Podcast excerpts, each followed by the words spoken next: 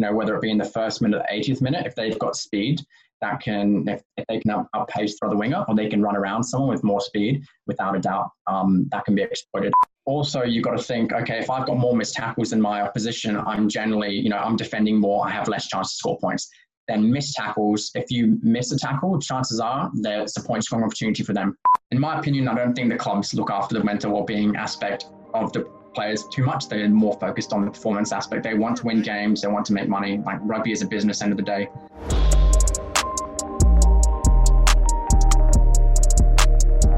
Okay, we're live. Jonathan, welcome back to the podcast, man.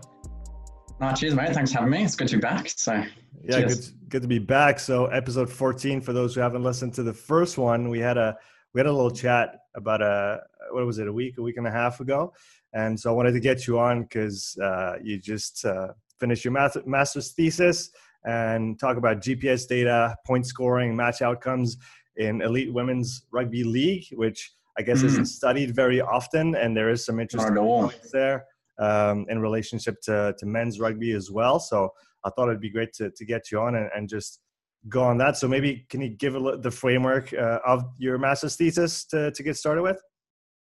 Yeah, certainly. So, um, so my master's thesis, uh, we looked to determine the technical skills and some GPS metrics that uh, were the difference between successful and unsuccessful teams in Women's Rugby League.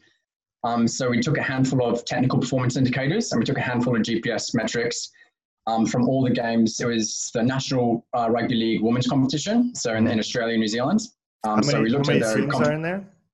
There's four. So you've got the Brisbane Broncos, Sydney Roosters, um, St George Illawarra Dragons, and the New Zealand Warriors. So they're affiliated with the actual NRL teams. Um, and it's soon to be expanded. I think next year there, there might be another team coming in. Um, so it's a small competition in terms of teams, but it's it's the top tier of um, women's rugby league in Australia and New Zealand. And so we took the data from the 2018 and 2019 uh, competitions. So I think there was uh, 16 games in total off the top of my head. I could be wrong. Apologize if I'm wrong. Um, uh, and then what we did is uh, my stats guy was great, so he did all the stats for me. Um, and we identified which metrics were significant to success. And then we also identified, uh, you know, what metrics um, we, we, we did the predicted points scored for each metric. So, for example, uh, all running meters, which is a metric that NRL looks at. It's not used from GPS, so it's in, in NRL. It's when you've got ball in hand and you're running towards opposition um, try line. Mm. Um, that's all running meters. We, we worked out that for every uh, one meter of all running meters equates to 0.022 points scored. So in, in, in easy terms, for every 1,000 meters you run with ball in hand, that's 22 points, right? Mm. Um, so we were able to identify the, um, the technical performance indicators and the GPS metrics that um, predicted match match scoring and match outcome in Women's Rugby League. Um, so yeah, that's that's the that's a broad goal. Um, and yeah, it was uh, interesting to see that there were differences between the research that has been done in men's rugby league and the research in women's rugby league. Um, men's rugby league they're all naturally superhuman freaks. Like their physical capacities are all the top 1%. And so what separates men's rugby league is more technical skills. Mm. Whereas what we found in this, um, in the women's game was there were some physical capacities that were differentiated between successful and unsuccessful teams. And that is more um, by Tim Gabbett's work um, in sub-elite rugby union, so semi-professional rugby union, rugby league, sub-elite uh, rugby league in Australia in the Q Cup um, it's more representative of the same standards of, of play. So, woman, elite women's rugby is more like um, semi-professional men's, whereas men's um, professional is at another level completely. Ah, interesting. Good. Maybe for, for people listening, can we go uh, a step back on all that? And because you've coached mm-hmm. in both, so can you talk about the the main differences that you would see on GPS data between league and union rugby? Yeah, so I haven't coached them both, but I'm very well versed in, in the, the, the, the, the, the research that's come out. Yeah. Um, in that league athletes are, are better athletes when it comes to running than rugby union athletes. Like that, they will cover more distance in total. They'll cover more total distance. They'll cover more distance at high speed. They'll cover more distance at um, at um at you know sprint sprint distance. Mm. So in terms of running athletes, they are better than rugby union athletes, and so their their running requirements of the sport is more than rugby union. Um, as for women's, um, I'm not actually too certain on the, the difference in GPS between uh, women's rugby league and women's rugby union, so I can't comment on that. No, that makes sense. Uh, I know you worked pretty closely when you were in Grenoble. You you worked a lot with the speed. So, do you have an idea mm. in terms of uh, union versus league? Is there a big difference in top speed in general uh, between players? Um, from from what I've been reading, the leagues are a little bit faster. I think there was one paper, I can't off the top of my head. I think they they said union was nine point three, a back in a league was nine point seven. Mm. Um, but you know, we we like that's one paper. Like we definitely know union players that have um, broken 10 meters per second. And we know leagues that probably can't break nine meters per second. So it's, it's all dependent. You there's lots of athletes out there that can, that can cover distance at various speeds. So it's hard to say that leagues are faster than unions. It definitely depends on the athlete themselves. And, and so from, from what you, you did with your paper, uh, high speed running and sprinting did show up as significant mm. metrics uh, when it came yeah. to, to point scoring. So can we talk about that? Yeah, definitely. So, so I'll, I'll just quickly run through the metrics that we looked at. So we looked yeah. at, um, and then touch on the significant ones. So we looked at five GPS metrics. So we had um, total distance, um, average speed in meters per second, uh, high speed running, which was 12 kilometers an hour or 3.3 meters per second. So because these were female athletes, we, we lowered the threshold. Mm. Um, and then sprint distance, which for us was 18 kilometers an hour or five meters per second. Again, female athletes, so we lowered the threshold compared to men's. And then we looked at the average sum of acceleration. So those were the five um, GPS metrics that we looked at. and then the technical performance indicators, um, we looked at all running meters. So again, that's ball and hand running towards opposition. Uh, we looked at tackles, um, we looked at missed tackles and tackle breaks. And so mm. those four technical performance indicators have been studied in previous papers. And so that's why we selected those. And those ones we got off the website off NRL.com. So the GPS metrics we gathered from the clubs individually and then the technical performance indicators we got offline, sorry, online from NRL.com. Um, and for those reasons, the GPS data we can actually analyze on a half by half basis, but the technical performance indicators we could only analyze on a full game. Um, mm-hmm. So unfortunately, we couldn't actually do a half by half analysis on those. So from those, we had um, four significant metrics. Um, we had all run meters was the only um, technical um, performance metric. then we had, uh, so that's again, ball and hand running towards opposition try line. Mm-hmm. Um, then we had uh, high speed running, so above 12 kilometers an hour, sprint distance above 18 kilometers, and then we had average um, accelerations. So something of note before I, before I get onto the, the sprint distance and the high speed running, um, that uh, the all, all running meters, uh, high speed running and sprint distance were positively associated with match outcome, where we actually found that accelerations was negatively associated with match outcome. So that could maybe manifest itself. We're, we're, uncertain how that manifested unless we get the, the game tape and we actually analyze the moments that these occurred in the game and be like, okay, it happened, the, the disparity, the reason that accelerations are associated negatively with uh, point scoring is because this happened in a game.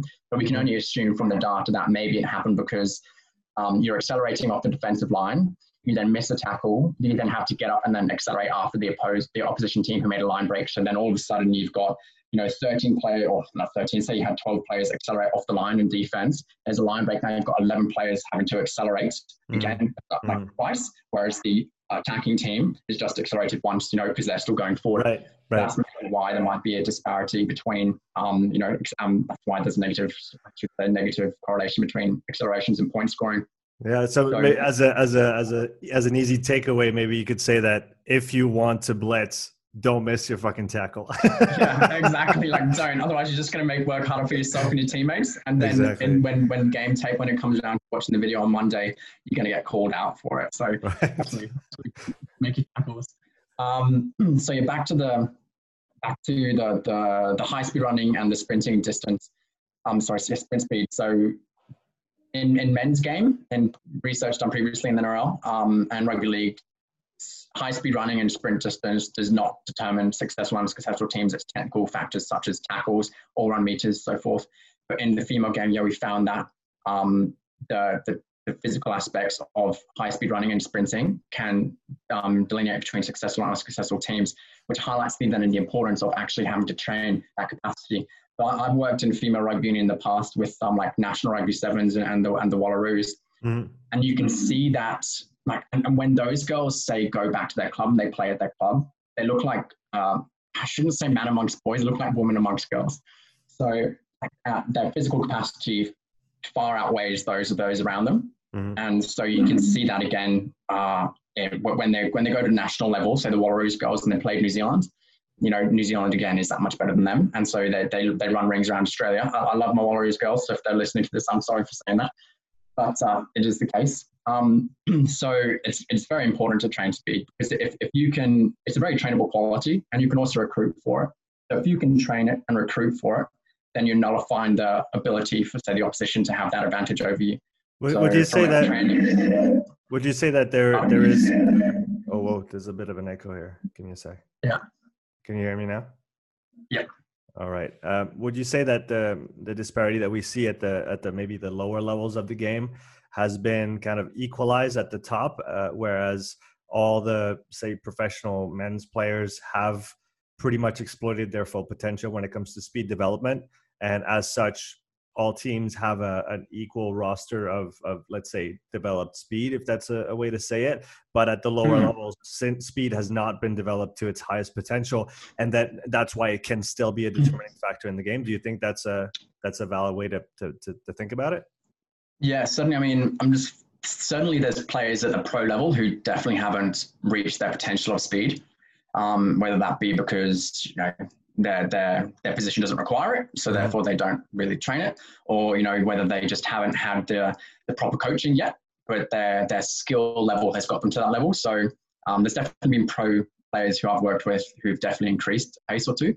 Um, but yeah, back to your point about uh, you know once you're at the elite level, everyone's kind of on the similar playing field. 100%. When you go back to the say club level, amateur level, semi-pro level, it's it's an amateur game or semi-pro game. The boys that probably have taken their preparation seriously and look to develop those qualities, therefore have that advantage on the field, and therefore they can, you know, whether it be in the first minute or the 80th minute, if they've got speed, that can, if, if they can outpace the other winger, or they can run around someone with more speed, without a doubt, um, that can be exploited at those levels. And I think that is just due to the the potential that is there that they haven't, uh, I guess, unlocked. So it is definitely worthwhile training those qualities in an amateur or and semi-professional to, I guess, to to, to squeeze the toothpaste tube dry, like squeeze it because you've got lots in there that you can still improve on. So you definitely just want to squeeze that toothpaste um, tube dry.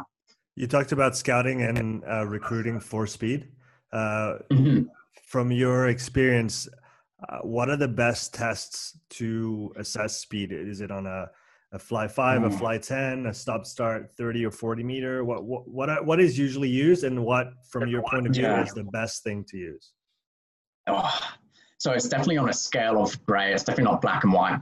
But if, if you had to say, okay, Jono, you, you die tomorrow and you can only pick one, yeah. I would probably, if I get rugby, I'm probably going to choose rugby. I'd probably choose a 20 meter because, you know, we all know rugby is about um, acceleration or short, sharp accelerations, you know, between zero and 10 meters. Um, but then, of course, you know, you are going to have opportunities in the game where you can have more space in front of you. And I probably, w- I would say 40 meters isn't really, doesn't really represent the game in total unless you get like empty space in front of you or you intercepted it. And I, and I would say 10 meters is not long enough. So I'd say, you know, if you do 20 meters, you can get your first 10 meters so you can test your acceleration. And then you can get your next um, 20 meters to, to test, I guess you still should be accelerating to that phase, but you can mm-hmm. test over 20 meters. Uh, and again, I, I choose that over, say, a fly, a 10 meter fly, because you probably have type five athletes, or the type, so, so your props in your second rows, who, who, who it's useless testing a 10 meter fly for them because when are they ever going to use it? So again, prefer, if I had an option, I'd say 20 meters for the forwards and a 10 meter fly for the backs. But if I had to pick one, if you had my hands tied behind my back, because people love black and white, I would say a 20 meter, 20 meter. Or, or you can just do both. as well. Yeah, do both. do yeah, stop I mean, start exactly. and a fly, right? yeah, yeah, exactly. Yeah, I remember seeing a paper from uh, Ken Clark. I believe he did it on the uh, the combine. I don't know if you saw that on the combine 40 yard dash and no. there was a strong correlation between max velocity and acceleration profile. So essentially, mm-hmm. the, the, the faster your v your max velocity, the better your acceleration profile throughout. Obviously, there were outliers, but it did follow as a trend. And so, usually, the guy who ran I don't know 11 meters per second uh, had a better acceleration than the guy who ran 10 meters per second. Right? Yeah, definitely. Uh, I think it's what uh, Derek Hansen talks about the same, the speed reserve. So right. definitely, it's worthwhile. Yeah, definitely worthwhile training. And then, is there? Would you go as as far as assessing uh, running mechanics when it when it comes to scouting, or is that something that can?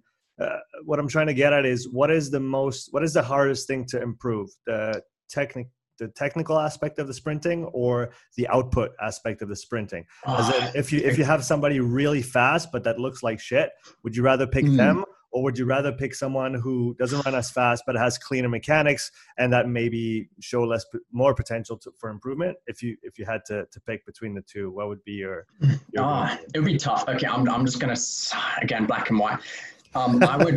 it's it's not one or the other. Like like it's again, it comes down to like the skills they got. So we're not just picking someone based off their speed. Like you know, are they a good team player? You know, do they mm. fit the culture? Do they do they um, have their skills acquired? But say, for example, everything else equal, and we're looking at this, uh, I would say the person that runs faster already, mm. because because uh, you can clean up the technique. Like both both work. You could have a coach that's really good at coaching technique, and therefore, you know, that player goes to them and they'll get cleaned up and they won't lose a step. But you could go to a coach who doesn't coach technique and they lose a step likewise, you could you could uh, have a, have the athlete who already has great technique, and therefore you just need to put some more force into the ground, so you so your training will reflect that. Mm-hmm. So I guess it, it just comes down to for me, everything else is equal. They were great people. They fit the culture. They have the skills required of them. I would probably pick the person that runs faster um, because we can clean up their techers. Um, yeah, I think, mate, yeah. Do you have a Do you have a sense of how often during a season? Uh, teams or athletes should test speed? Oh, it's it's tough. It definitely, for me, historically for myself, it wouldn't be about uh, having standalone testing sessions. It would just be about incorporating it into the gym sessions. Mm-hmm. Um, you know, such as whether we we use speed gates or a radar 1080. Sometimes just the GPS. Like we did actually have speed gates. Like you know, we had speed gates and we had the new Vector sevens, and we put players through that, and we looked at the there was there was so close, so close between the two. so sometimes, uh, you know, on when, when we're playing, when we're training the the non-match day squad the morning of the game, uh, we wouldn't bother putting them through through gates or putting them through, um, you know, on the 1080 or something. We would just like we would look at their GPS and make sure that they were within that kind of 85% threshold. Mm-hmm. So it wouldn't be. Uh, we'd probably test the beginning of the season just to get some real good data and then through in gym sessions or in speed sessions, we would just monitor them throughout the season. Yeah. yeah, like you said, now with the technology that's available, you don't need to dedicate like a day of testing. You can literally yeah. see it as they're going through, like you said, with the GPS through your session. You could be like, okay, so this is what we're doing today, and we're actually going to have a look at, at the at the data, and that might give us an indicator as to how he's doing or how things are going, and if we need to do more, do less, etc. Uh, exactly. So, yeah so uh, maybe to go a little bit deeper into that uh, what other things have you come to what other testing we're getting a little bit away of the of the main topic but we'll come back. That's right what are some of the the metrics that you've stopped testing as standalone uh, kpis that you've kind of now looked through the training data as a whole like the gps for the mm-hmm. speed um, yep. where, where you don't have to make the to, to, to have those standalone tests anymore. You could just look at what's going on in training. Are there other KPIs that you can think mm. of that you don't necessarily um, need standalone tests for anymore? Yeah, I mean, there's definitely getting them within that kind of 85% plus of their max velocity, individual max velocity. That uh, we we wouldn't test anyone individually. We'd look at the data, whether that be them running through gates on say a contrast set on a lower body day, for example, or whether it be on the 1080 back at Grenoble or um, you know you're when you say contrast set, what does that look like? So so it could be something as simple. So um, at Grenoble, it was for example, we'd have half the team would start on say 1080 doing their mm-hmm. doing various different distances, um, and they would do that say with a um, it might be like a hamstring um, as well, so hamstring accessories. So they've got it contrasted.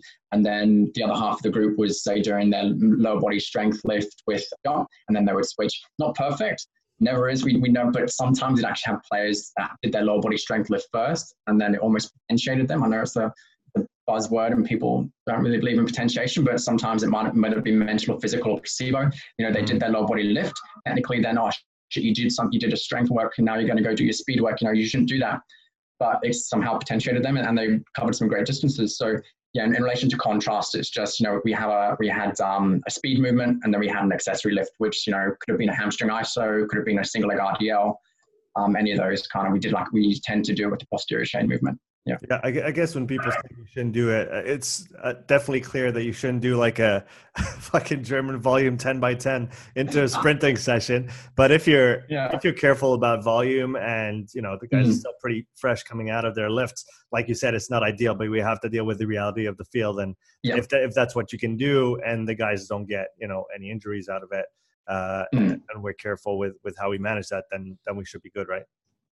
Oh, exactly. Like there's many roads lead to Rome, and there's not one way to do things. And if it works for, like it worked for us in Grenoble, so you know you can't say it's wrong. Like if like someone might say, so you've gone on Twitter, someone will tell you it's wrong, but you know fuck them. Like it's Twitter. You know everyone, everyone's got an opinion. So yeah, for, for us, it worked for our situation. In our reality, it worked for us, and so we did it that way. And uh, yeah, so yeah, it, it worked.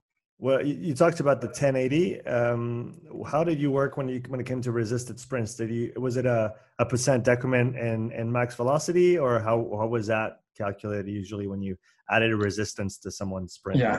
So it's been a while since I've been in Grenoble, but um, from memory, what we did is we there was force velocity profile, and then we worked around that 50% um, force velocity uh, for most athletes. And we, what we do is we would tend to ramp up so we would mm. say start at a maybe at there. Some some days we did descending and some days we did ascending. Um, okay.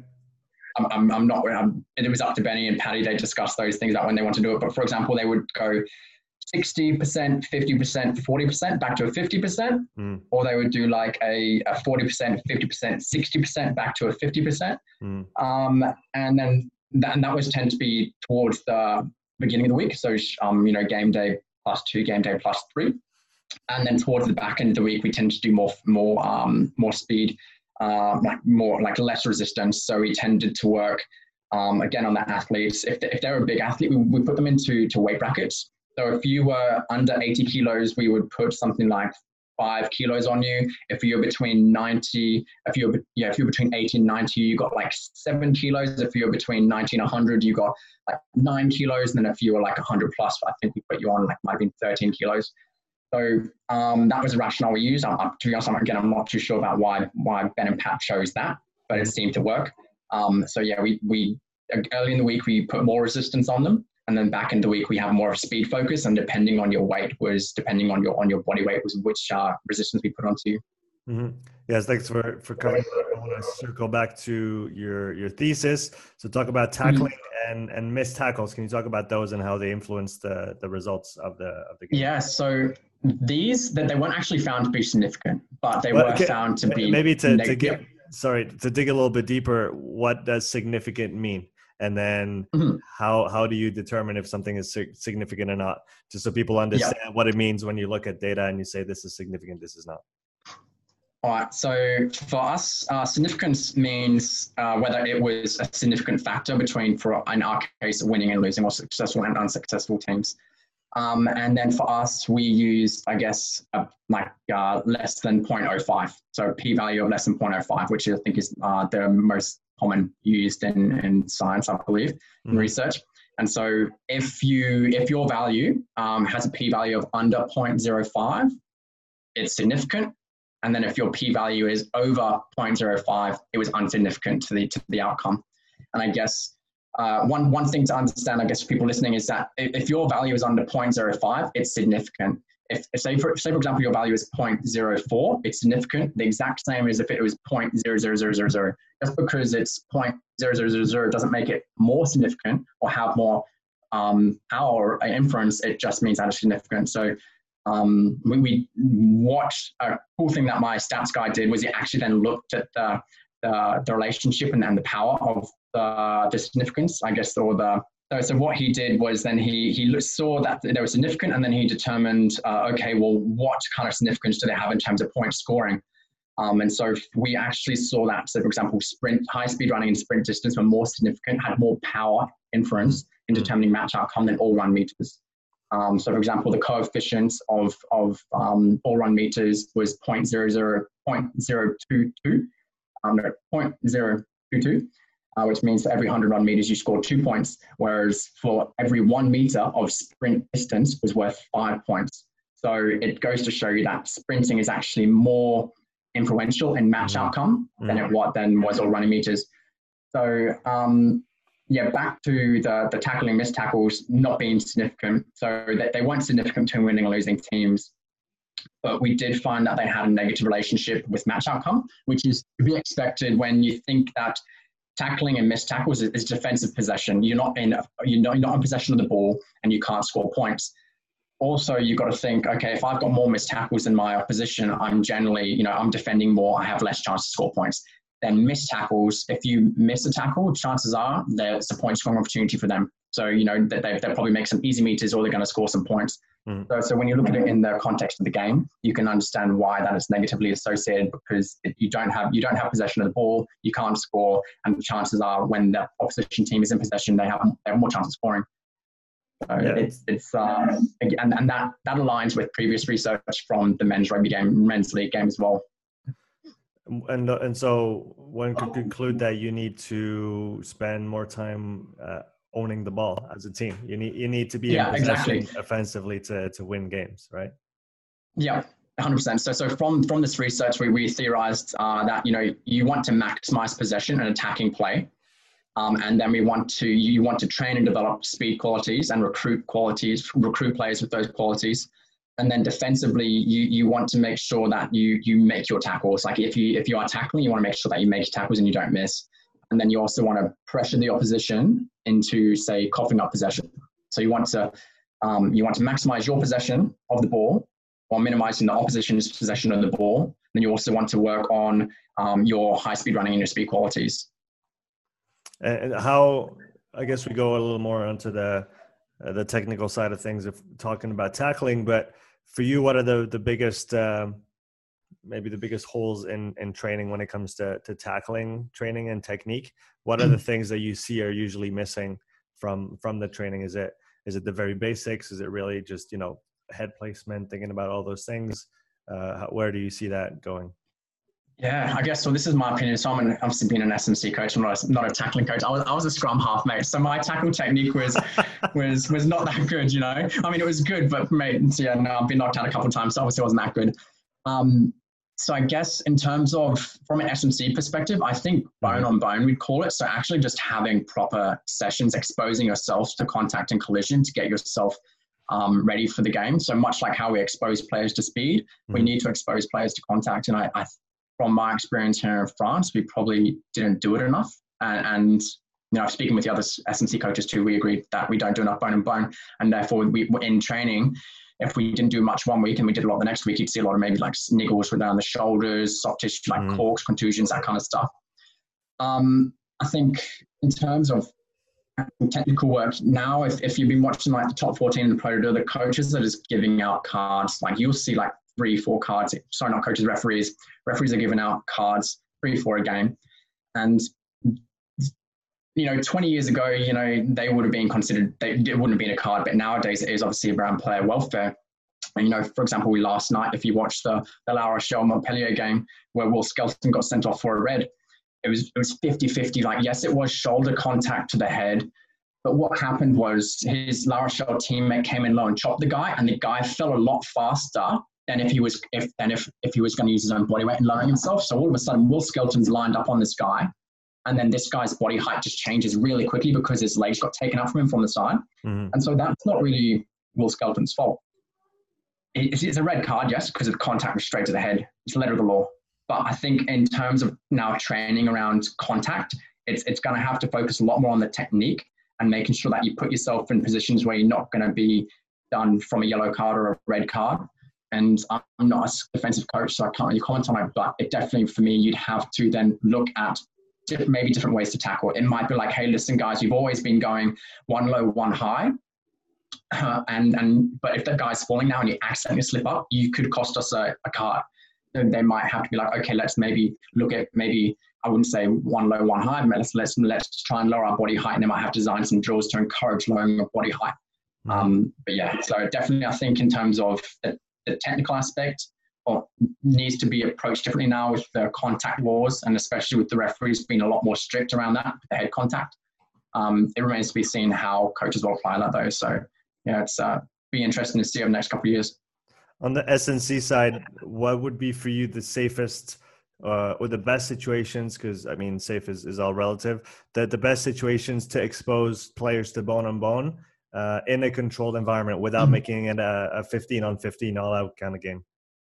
Yeah, first I'll just say go look at sh- your your YouTube and, and, and use your use your drills that you did with Andy. And um, definitely like like that's the start. Definitely like when you come in from off season and you're looking to do some tissue prep work some mobility work some shoulder um you know look, looking after the shoulders especially for rugby athletes I think that's a start then it might be if you have access to like at the Reds we had full body suits and so some days you know and over time we'd actually take them away so you know beginning of preseason we'd have tops and bottom full body suits um, and then we might then take away the, the bottoms and then we might take away the tops. So it's a, a, progression over time. And then in season, sometimes if we wanted to do extra contact work, we'd bring out suits. So say, for example, we've done five minutes bone on bone, but at the end of the session, players needed, wanted to do some extra work. we'd then say, okay, jump in the suits and do it. So I guess uh, it's about progressively overloading them. Um, at, an, at an amateur level, it's a bit more difficult because either the time they have available, you know, players rocking up one week and then not rocking up the next week, and therefore the loading is, you know, it's not progressive. You know, it can be spiked, and I guess that's something that just has to be managed and need to encourage players to to make training, or it's not like you can stop training for one player if you've got 30 amateurs. So it's a risk that they take by not rocking up to training and being exposed to that week in week out. Mm-hmm. Yeah, that's that's one thought I had a couple days ago that I wrote down for next season if we even even get to go back on a field of play. 2030. oh, man, oh man, just thinking about it, we did so far. We've done two whole preps and we've played like four games in like a year. So it's yeah. just thinking about doing another prep this winter and then not being able to play again for the third time for the third, you know, half season is just so daunting. But I'm still trying to be positive and think about ways to improve things. One thing that we did we had a canceled game because of COVID uh, in September, I believe, and we just did a first team versus second team game, and it was kind mm. of an it was an all out game, and uh, our head coach took the refereeing, and he, he he just tried to play everything quick, and you know penalties, ten meters, always moving, and I feel like that really put us in a good spot. It really put us in in the red from from a physical standpoint in a way that we hadn't really been put in even with the, the conditioning work it hadn't it's really hard to to to design conditioning drills that are going to mm. mimic exactly the demands of the game itself right so just play yeah. the game and i feel like we didn't do enough of that just play the game at the end of our yeah. prep we we did have um, friendly games but they were against you know kind of more rugged teams more for like french uh, french teams that are slightly lower well not the level that you evolved at and so it's very rugged. Yeah. It's very in the forwards. It's pretty slow. You don't get a lot of ball speed, and and so when we got exposed to that one v two team, that really gassed everybody. And I feel like we needed to do more of that in the preseason in order to then just be fine when we when we hit when we hit the mark, right? So is there going back to the, my, my previous questions? Is there an, an a safer way to expose guys to those kinds of full out demands without making it a full out 15 on 15 yeah, like um, it's so. For example, there was uh, one time I went and did some PD in Australia with the league team, and their their head of high performance, uh, like their, it was their, their say they it was their Thursday session before say a Saturday game, and that was their like speed and quality session. But they did a live scrimmage where it was seventy percent. I'm like, how do you know the players are doing seventy percent and not hundred percent? Mm-hmm. And he's like, over time, they've developed it so the players know what 70% is. Like they know how to wrap someone and take someone to ground at 70%. So it is something that at the pro level, maybe you can develop and the players are aware. Mm-hmm. You still get players like I'm, I'm, sure you get you hear stories of like the Franks brothers in New Zealand or there's a player Oval called uh, Stephen Stefano that didn't know anything under 100%, right? So if you ran at him in a training drill, he was going to put you on your ass, right? You're going to get players like that no matter what. It's just about explaining to players like this is the intensity we want, and over time they should get used to it. Um, in terms of how that might look, uh, for me, for example, we used back in Australia when I was working in amateur rugby, um, it was as simple as just doing, you know, this week we're going to do four one minute um, 15 by 15 blocks. Next mm-hmm. week we're going to do four um, one minute 20 blocks. And the next week we're going to do four, four one minute and 145.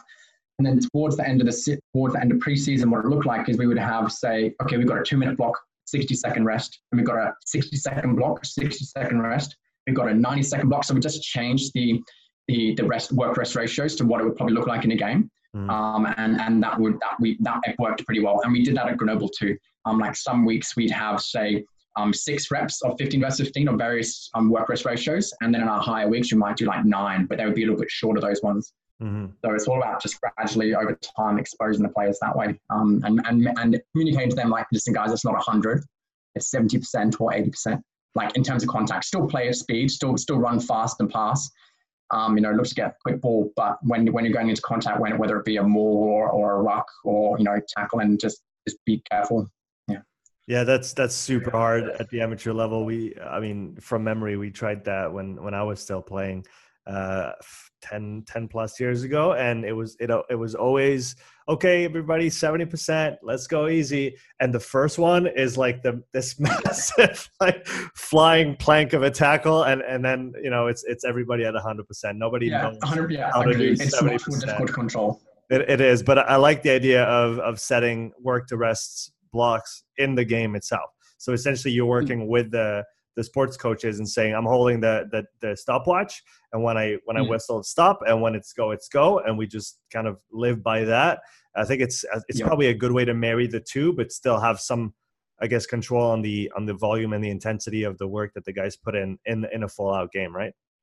Oh, yeah, it is, and and with that as well, like like we, we would uh, like look at the team coming. The the, the um, analysts would look at the team that we're playing. So, for example, we were playing Oyonnax, uh, mm-hmm. and you know they put like we both have artificial turf, um, and so we pl- we like to play quick. We're like, okay, cool, Oyonnax, um, love to play quick ball. So this week in our in our phases, we're going to play quick ball. Like we don't want anything say under us S&Cs are like, okay, let's aim to have around 130, 140 meters per minute. Um, you know, the boy and I like to kick behind our line, so we're gonna, you know, we're gonna kick behind the line, make them chase, run backwards, and so we would try and, and then we'd also within that we'd try and play our game plan against how we'd want to play against, say, for example, Oyonnax.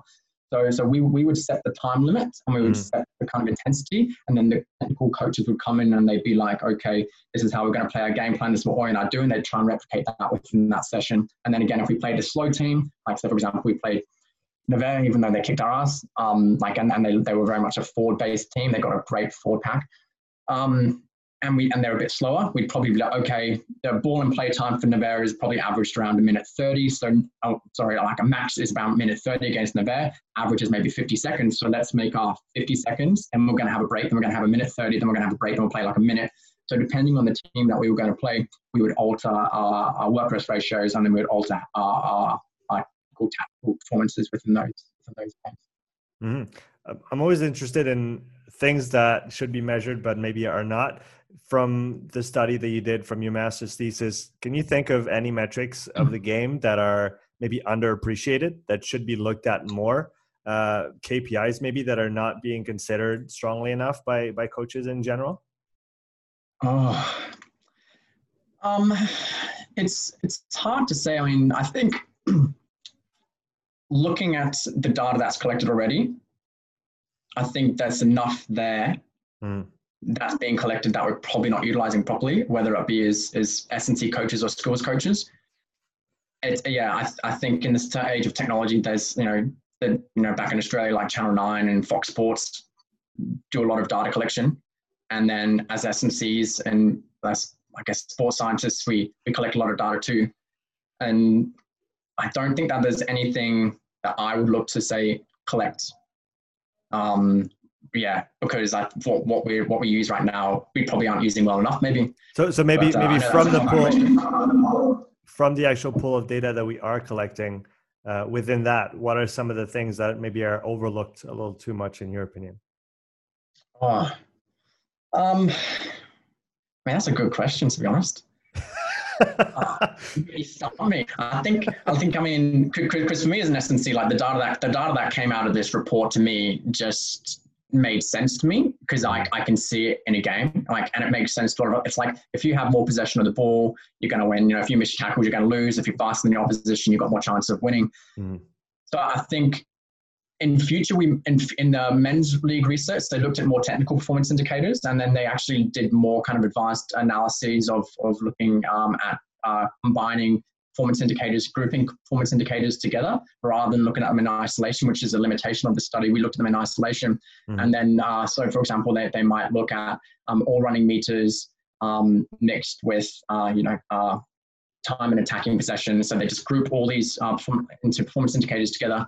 Yeah. Um, and they look at it that way. So I think the future is is definitely not looking at indicators in isolation, um, but rather looking at them collectively, and then also looking at contextual contextual factors, um, you know, and, and the environment uh, and the team you're playing. So I, I, don't think there's anything that we're missing. Mm. I think it's just our analysis techniques, which some people are doing. It's just this with being the first in women's rugby league, and we just wanted to do a real kind of basic outline. This is what we got.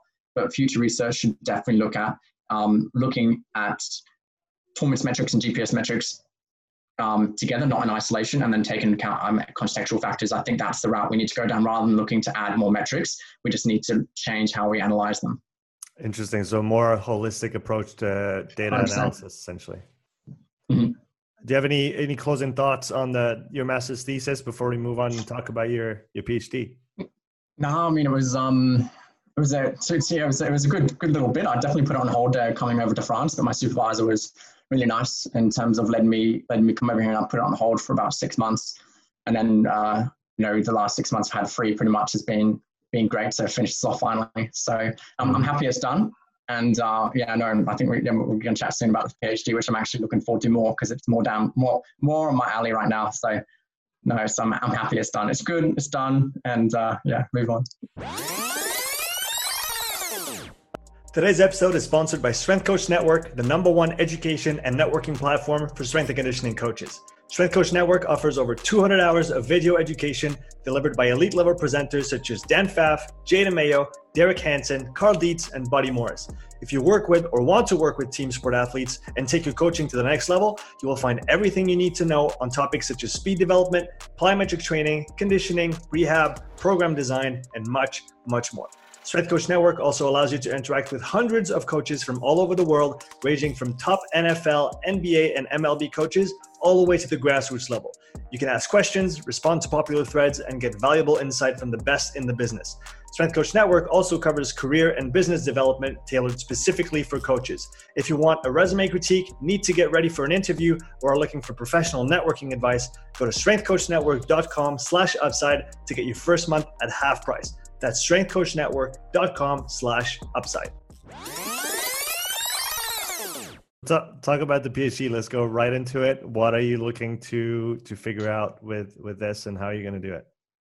Yeah. So, mate, PhD. Well, where to start? Okay. First off, so I never thought I'd do a PhD ever. Like uh, ten years ago, I did an I did an agricultural degree at university, and and that degree, man, was just three years of fucking passing subjects, drinking, playing rugby. I worked part time as a personal trainer in, in my mm. first degree for three years. I, I, was doing an agriculture degree and I worked as a personal trainer. It's like, how does that work? Like, you're, try, you're working with beef cattle and you're being a personal trainer. And so, but, so, so, I loved it. So, so man, my first degree was just literally passing marks, drink, play rugby, um, work as a personal trainer. And so when I finished that degree, I was like, done, university's done.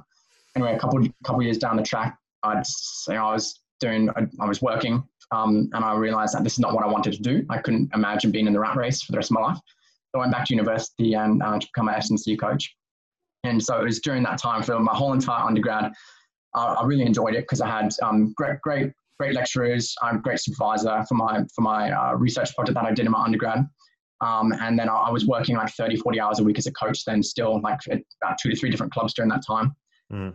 Um, and then along came uh, my masters, and uh, the opportunity to do that in Australia. If you do a research degree in Australia, it's free. So I didn't have to pay for it. I wasn't going to do it because she came up to me my players, Clare Minahan, my supervisor, love her to bits. Um, she, she came up to me and she said, uh, oh, do you want to do your master's? I'm like, no, nah, I've got like HECS. I've got like 40, $60,000 worth of debt already. I don't want to be in debt more. She's like, no, it's free. Like if you do a research degree, it's free. I'm like, okay, so yeah, let's do this because at the time I was um, working at the Reds and I was thinking, okay, you know, I think here touches on it a bit, like literally a master's degree kind of just gets you in the door, gets you, gets you, gets you top of the CV pile kind of thing, and just opens doors. And so I did my master's purely for that. I mean, I, I love working in sports and I, I enjoyed writing it. Um, but then after I, like, when I did my master's and I was like, this is it, I'm done, I'm not going to do a PhD. Uh, or I did think myself, if I do a PhD, it'll be like in 10, 15 years time, I'll do it embedded in a sports team so I can coach and do my PhD at the same time. Mm. And then, you know, down the track, you know, lecturing and teaching roles at university can be quite cushy. They pay really well and, and you know, it's very good job security. So quite quite the opposite to the S&C realm. so, you, so the PhD came around. Um, a couple of reasons why. Um, so with COVID, um, I finished up at Grenoble, and the, the opportunity to try and find work in France in rugby was almost non-existent. Like a lot of teams were financially just very strapped.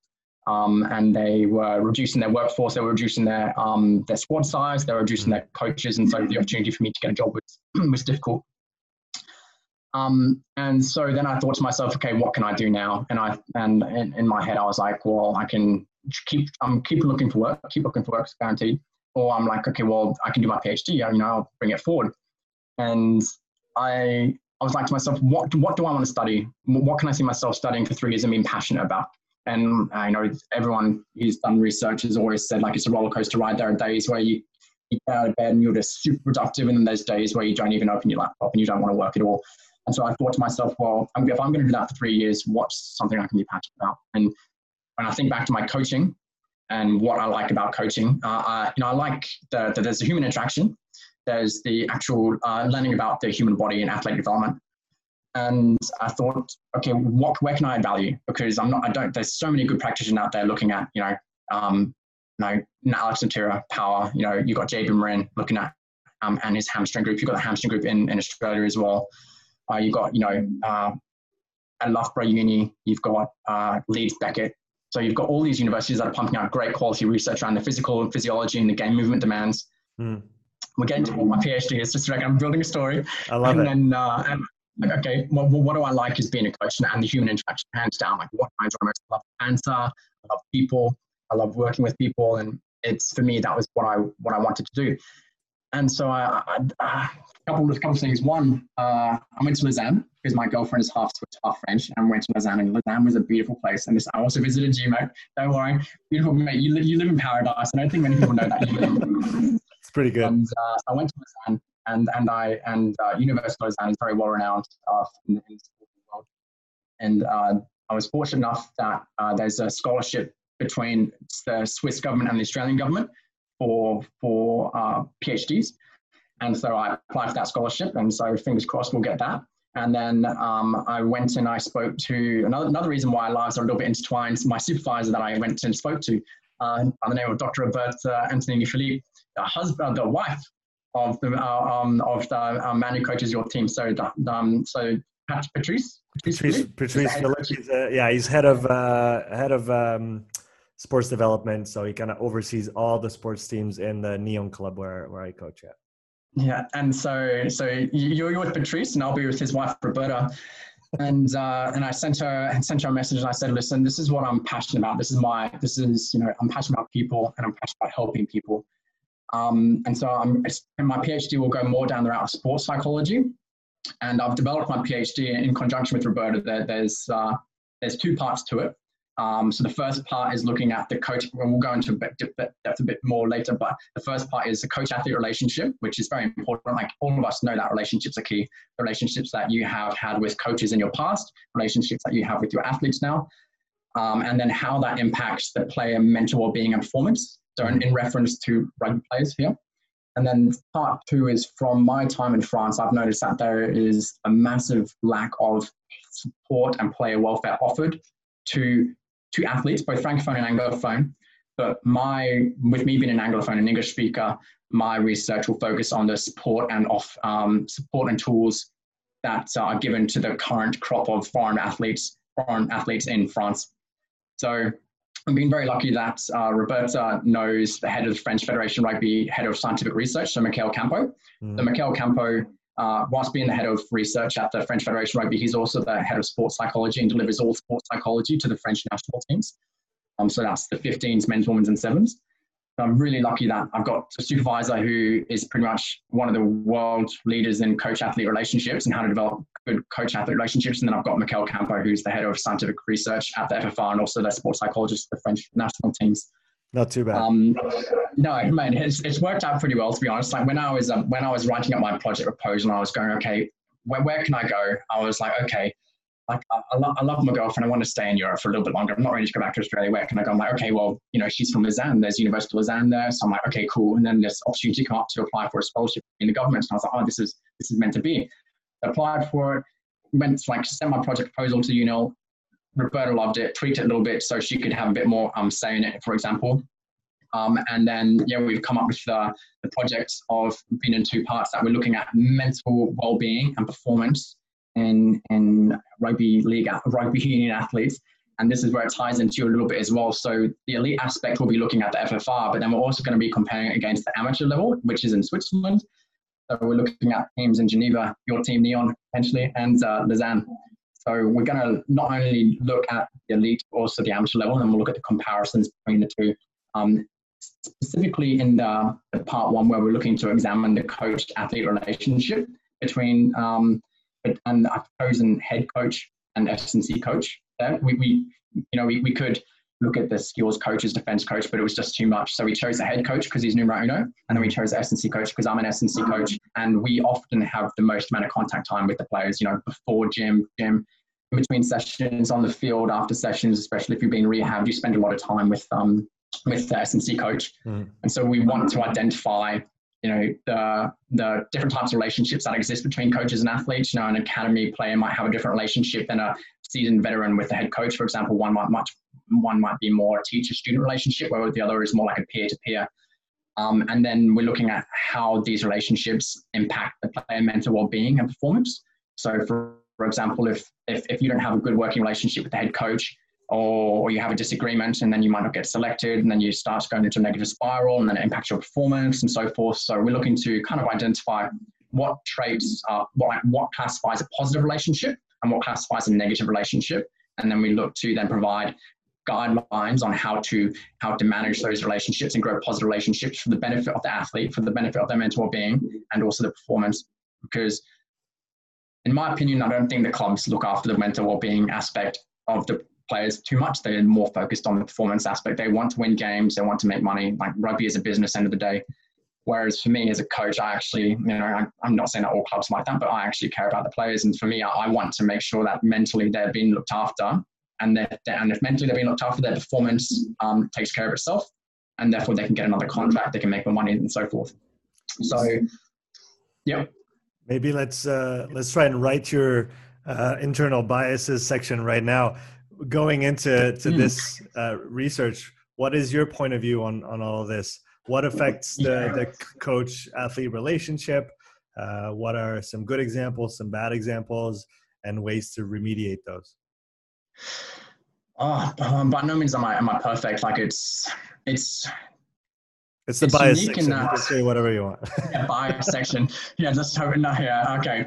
So for me, uh, I'm, I'm a really relaxed kind of guy. Um, you know, I'm definitely not a dictator. I'm, I, I didn't play pro rugby. Um, you know, I'm, I'm not 55. I don't have a, a, wealth of like winning teams knowledge behind me. And so for my approach as coach has to then be very different to the approach of, um, you know, a guy who's played pro rugby, who's now say coached for 10, 15 years and has won championships. And the relationship that he has with players will be different to relationships that I have. And there's nothing wrong with that. Like you definitely want to have coaches that have different skill sets and different emotional intelligence and, and the ability to connect with different players. And so for me, a positive relationship is about um, like having closeness. Um, so, you know, trust, respect, like, likability. Um, you know, um, whether, whether you uh, uh, can work together, so your cohesion, um, and, and, whether you can also have disagreements between one another, but constructive disagreements. Mm-hmm. Um, and then your commitment to the relationship, like just because you've had a disagreement doesn't mean all of a sudden you hate him. It's like, no, I respect this coach. You know, I've worked with him before. I understand where he's coming from, but I'm not going to let it sour this relationship. I'm going to come back tomorrow and be fine. You know, I guess it's a bit like having an actual relationship with your girlfriend or something like that. Like you don't always agree on everything, but you know, you go you go to bed, you kiss each other good night, and even if you're angry, and then you wake up in the morning and hope everything is all good. So um, yeah. So in terms of what makes the negative relationship, I guess um, it's a two way street. You definitely you've got to listen first off. If, if I'm a coach, what I want to do first is like listen, listen to the player. Like if they're coming to me with an issue and I think I already have the answer for them and I don't even listen to what they're saying, uh, then that's already a problem because they're just going to be like, Jono's not even listening to me. He doesn't, doesn't try to understand me. He doesn't want to give, uh, you know, he, he's giving me something that won't help. And therefore that's just negative relationship. So first of all, I want to listen to the athlete and listen to where they're coming from. Um, and then after that, I want to work with them close to like almost for me is um, I'm again, I'm not because I'm not a dictator. I don't tell them it's black and white, it's my way, the highway. I'm an S&C coach, and I'm I'm a, I'm a young S&C coach, so I can't do that. So my approach would be I work with them closely, keep them involved in some of the decision making processes. Um, if there's a line that needs to be drawn, I, I can draw it. Um, but yeah, again, my approach is more about casual, keeping the relationship likable, but also having the ability to to turn it on and be serious. Um, which I think some coaches can either be too serious to the point where they they lose respect or likability because they're just seen as a dictator, and then some coaches are are too lax and they're they're they're afraid to to ruin their image by being a taskmaster. And so it's just a balance between the two. Definitely, you have to have the ability to be relatable and and likable and respected, and then also have the ability to call it how it is and, and talk straight without without hurting other people's feelings. So having that emotional intelligence to be able to to be honest without hurting the other person. Yeah, almost wearing different hats at different moments, depending on oh, what, is needed. Yeah. Mm. Yeah. And so I guess that part one of my PhD looks at that relationship side, and then the second part, which I know that we've spoken about a little bit, goes off my experience of being in France and the, the difficulties of that that foreign athletes face in France. Um, you know, both professionally, so as a rugby player, and then personally, you know, as that they face outside of work. So you you might have faced this as well going to Canada, just you know the different different culture, the different um, organizational structures of living in Canada from Switzerland. Um, but especially say for someone who goes to another country that can't speak the language, the, the challenges that they face. And so, you know, the second part, we look to conduct interviews with the coaches and the foreign athletes to be like, okay, where are the shortcomings that you believe are that the clubs and the FFR um, fail to deliver, both for you professionally and and personally. So such as help with family, because there are a lot. Like I mean, I know we'll probably chat on it soon, but there are definitely instances that people aren't aware on the outside where I feel the club and the, and the athletes. Like I've I've spoken to plenty of athletes that share these views as well about um, the shortcomings and the, the lack of play welfare that's offered to foreign athletes. Yeah, so maybe expand a little bit on that because, like you said, it's a very important topic, but it's not talked about a mm-hmm. lot. A little bit taboo, depending on on who you talk yeah. to. So, so you know, without you know naming names and pointing fingers, let's let's talk about that problem a little bit. Uh, how do you see it emerge, and what could potentially be done to not resolve it? Because that's always you know it's never going to be perfect, but how can we improve mm. that? So going uh, like I mean, so first of all, all athletes have like the professional, uh, whether you're francophone, anglophone, you, you have the performance stresses. So you need to perform to say get your next contract, uh, to get selected, so forth. Uh, you have stresses at home, you know, in your personal life, whether that be with family, friends, marriage, that kind of stuff. Mm-hmm. But then we're foreign athletes, so have the have to deal with the additional stresses of, of organizational differences and cultural differences that include the language um, and the expectations between different cultures. So just going off professional expectations, athletes, the foreign players who come to France, they pretty much all agree that the level of French professionalism is low compared to their home, whether that be in South Africa, Australia, New Zealand, over in the UK. So the professionalism exhibited. I think we spoke about it a little bit earlier on my podcast, back on the podcast back in, where we said that uh, it's definitely got to. It's, it's a bit of a cultural thing. Something as simple as you know, if if if if you start before nine o'clock and you finish after three o'clock, it's a long day here in France for the players. But you know, in another league, you know, you could start as early as seven, seven thirty, and you don't finish till five, five thirty. That's not to say that doing those extra hours means you're putting in more work, but there's there is that fine balance of being around long enough that you can get quality work in, but also not just dragging it on for the sake of being there and uh, for the from the player, both both as coaches and, and as players. Mm. So, uh, like that's number one is is definitely uh, the professionalism there, and then the, the language barrier. Like you don't realize how much you need your voice and the ability to communicate until it's kind of taken from you So coaches who I'm so jealous of you, mate, because you're bilingual. In fact, you can speak English and French, and mate, it's great. Um, but say coaches who go work in Japan and rugby, or coaches who go work in French rugby, not having that language, or athletes even not having that language to be able to communicate with other people can be very isolating at times for athletes because they can't express who they are, they can't express their thoughts or opinions, and they don't feel understood. And then there's also miscommunication, so you might not know what's going on. Mm. Um, so the language barrier is really big there. And some clubs offer French lessons and some clubs have scrapped them because of money issues. And for me, when in your contract, and for others, when your contract states that you need to take two plus hours of compulsory French lessons a week, that will be given by the club, and that's scrapped. It's just like shit, you know. That like that is play welfare because you, you you're bringing in a player, you're promising X, Y, and Z, and it's not just the French lessons that they promise and they don't deliver on. Um, you promise X, Y, and Z, and you don't deliver on it. And for someone who's trying to, I guess, climatized to the French culture, Francophone culture, and they're not given the opportunity, or they're taken away like a massive opportunity for them to to become part of the to immerse themselves in the French culture. Mm. It's really difficult, especially when the language is, is, if you've got an issue with the head coach and you can't communicate properly with the head coach.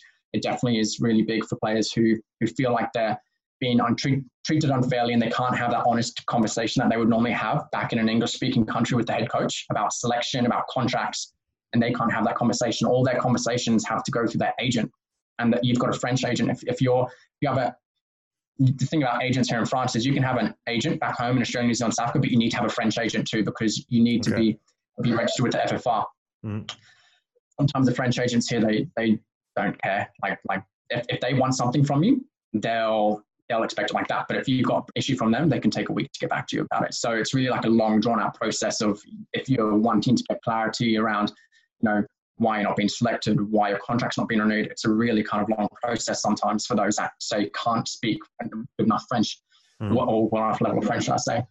Um, do, do, you want me to keep going on some issues? Other, other keep going, man. Keep going. Let's talk about it. Um, so I guess the one noticed is the, the skill level of coaches here in France. I think Greg Laidlaw touched on it on the Arsenal high performance podcast back in June or May when it was back in, and, and he touched on it here. And I've spoken to other coaches here in France too, both French and English, and they have noticed too that the, the level of coaching here in France is is not as uh, not at the same level as internationally.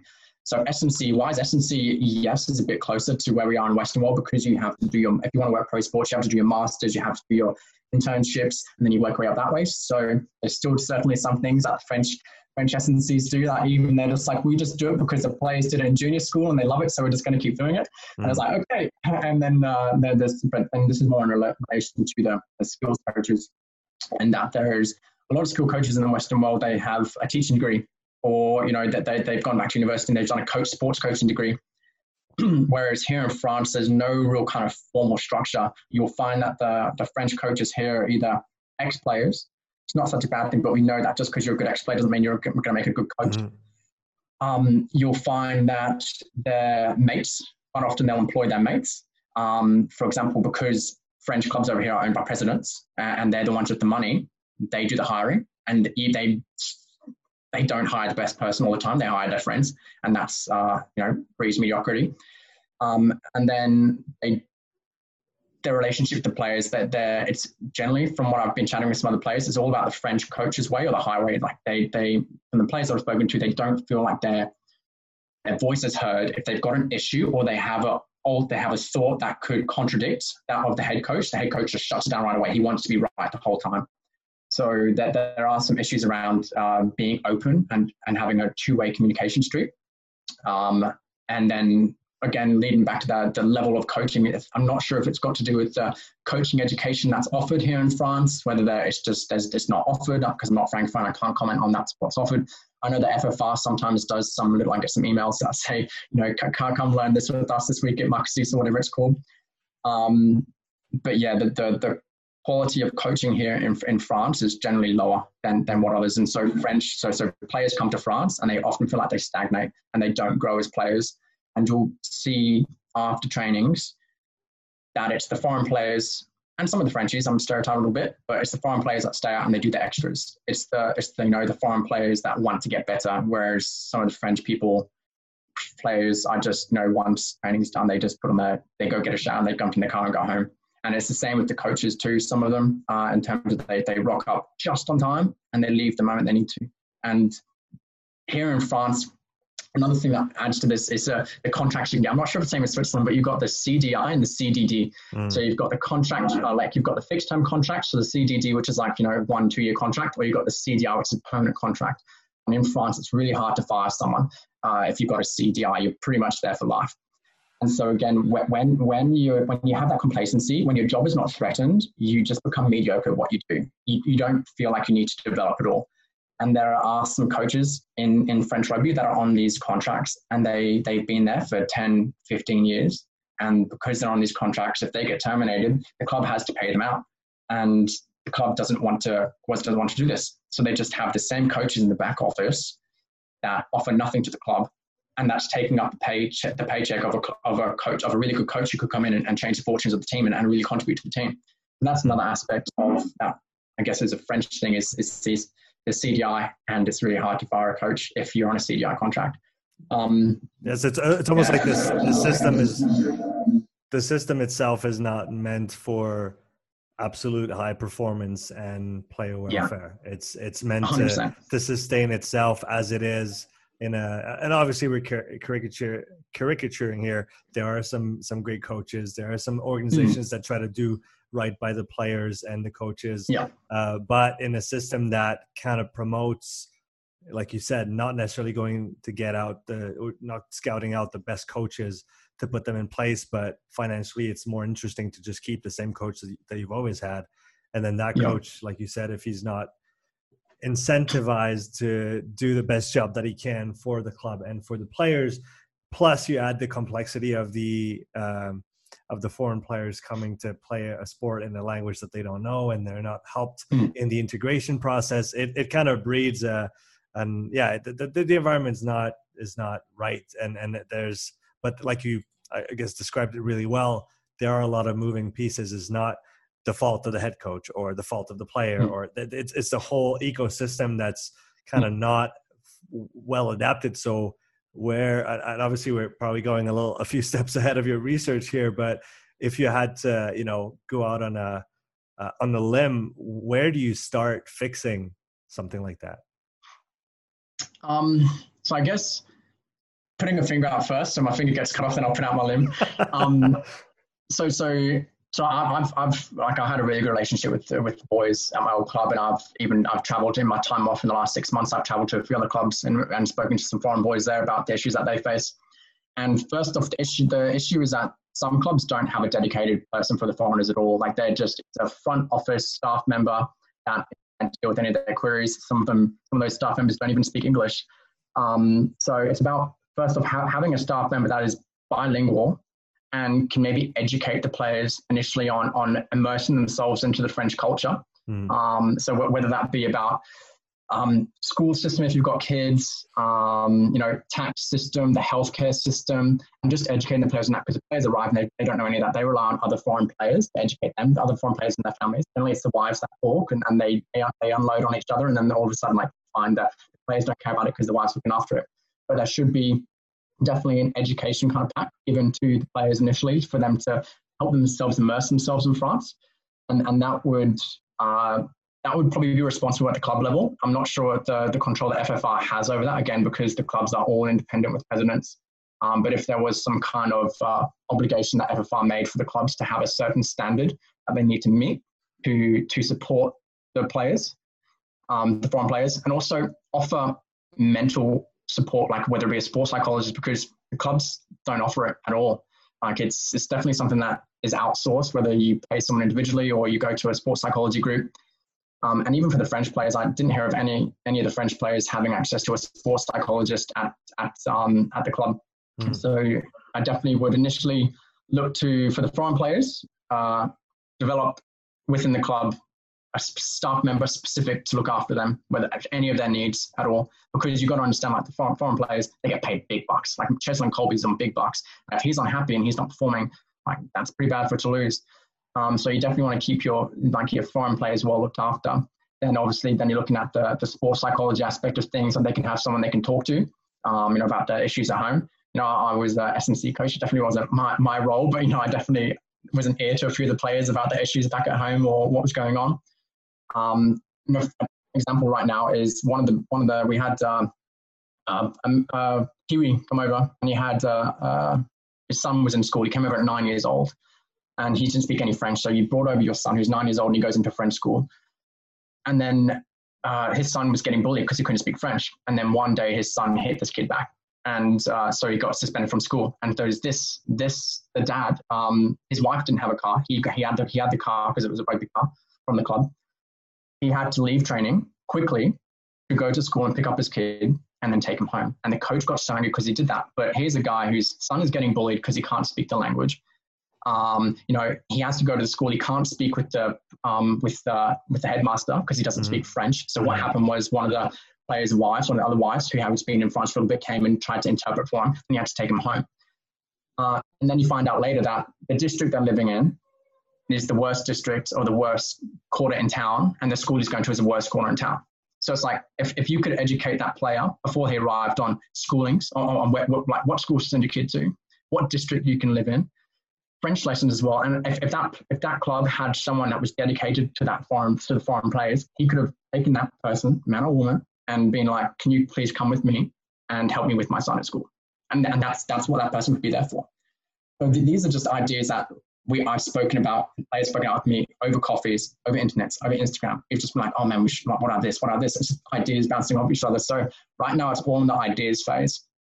And hopefully through this PhD project, we can we can kind of build a framework that we can supply to the FFR and to the sporting clubs and be like, this is a minimum requirements that we think you should have for your players to support them mentally, um, mentally and physically and then also support their not also off the field. So with their families like like do they have access to an english speaking doctor? Because again one of the guys wives was pregnant couldn't get access to an english speaking doctor so one of the other wives had to come and join. And so it's just you know we're really they're really relying on that social community uh, that foreign community which is great. Like you love being one of the foreigners and having that community feel but it's almost like if, if they if you're in a smaller team where there wasn't any foreigners who could do that for you, it would be so isolating to mm-hmm. be pregnant and to go into a hospital and not being able to communicate with the doctor.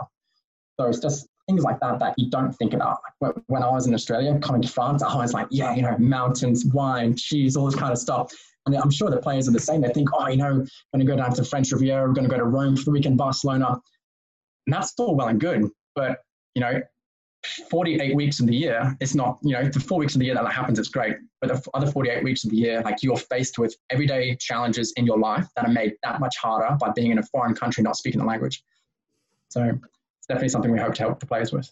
No, that's, I'm really happy that you came on to, to talk about all that because they're very important problems and uh, i mean you articulated really well it's a complex situation but there might be some simple things that clubs can do organizations can mm. do in order to avoid a lot of those and like you said make the player's life a lot more enjoyable because at the end of the day if they if they have peace of mind that you know the family is taken care of the kid the kids are fine the wife is fine and they're going to be able to um, you know be in a sustainable environment let's say and, and keep living their passion and, and play their sport they're gonna mm. they're gonna be very different players than the anxious ones and the ones that don't sleep and that just have problems on their mind day in and day out and that that's all that they can think about Oh, 100%, 100%. If, if we can look after them mentally, the physical aspect should take care of itself. So it's, yeah, I'm looking forward to the project and having like having having the FFR, having Mikel Campo on the FFR side as well should hopefully give it a bit more weighting. And obviously, he, uh, Roberta and, and Mikel being having that kind of francophone culture will understand more the the nuances of of the, the culture itself rather than me just being an anglophone coming in saying change this, change that, and they're like, well, technically that's not what we do here in France. We sh-. so there'll be there'll be that French twist on it, which is definitely needed. Like, you can't come in as an outsider and hope to change everything. So yeah, having having Roberta and Mikel as well on board is uh, exciting. Yeah, man, that's awesome. I can't wait for you to, you know, be able to to do all that. Any any closing thoughts for everybody watching, listening here? Oh, mate, no. I mean, it's been been good to get on and chat again. Um, yeah, I'm obviously been back in Australia in quarantine currently, but being able to to to speak English again, like and express myself is, is been pretty good rather than being in, in, France and sometimes just being like, oh, I want to say a joke, but you know, you can't say a joke because the moment's gone, and then you just like sit there quietly and idle. so no, it's um no, I say just just watch this space, yeah, for, for the time being back in Australia with and and you know you've been a year and a half, so you know, enjoy some time with friends and family and catch up catch up with uh you know get my dog back so I'm pretty excited about that. Yeah, Get my dog back, and um, yeah, well, who knows? You know, I could be back in Switzerland. Be back in Switzerland pretty soon for this PhD, maybe. So might have to say goodbye to him again. But uh, no, it's uh, it's good to be home. Well, we'll definitely have to do the next podcast in person when you're in Switzerland. Knock, knock on wood over here. Yeah, uh, yeah th- big thank you to you for coming back on and talking about uh, all your cool projects. Uh, thanks for everybody watching and listening. Don't forget to check out our uh, sponsor for today's show, Strength Coach Network slash Upside, to get your 50% off your first month. And uh, like Jono said, watch this space because there's more coming.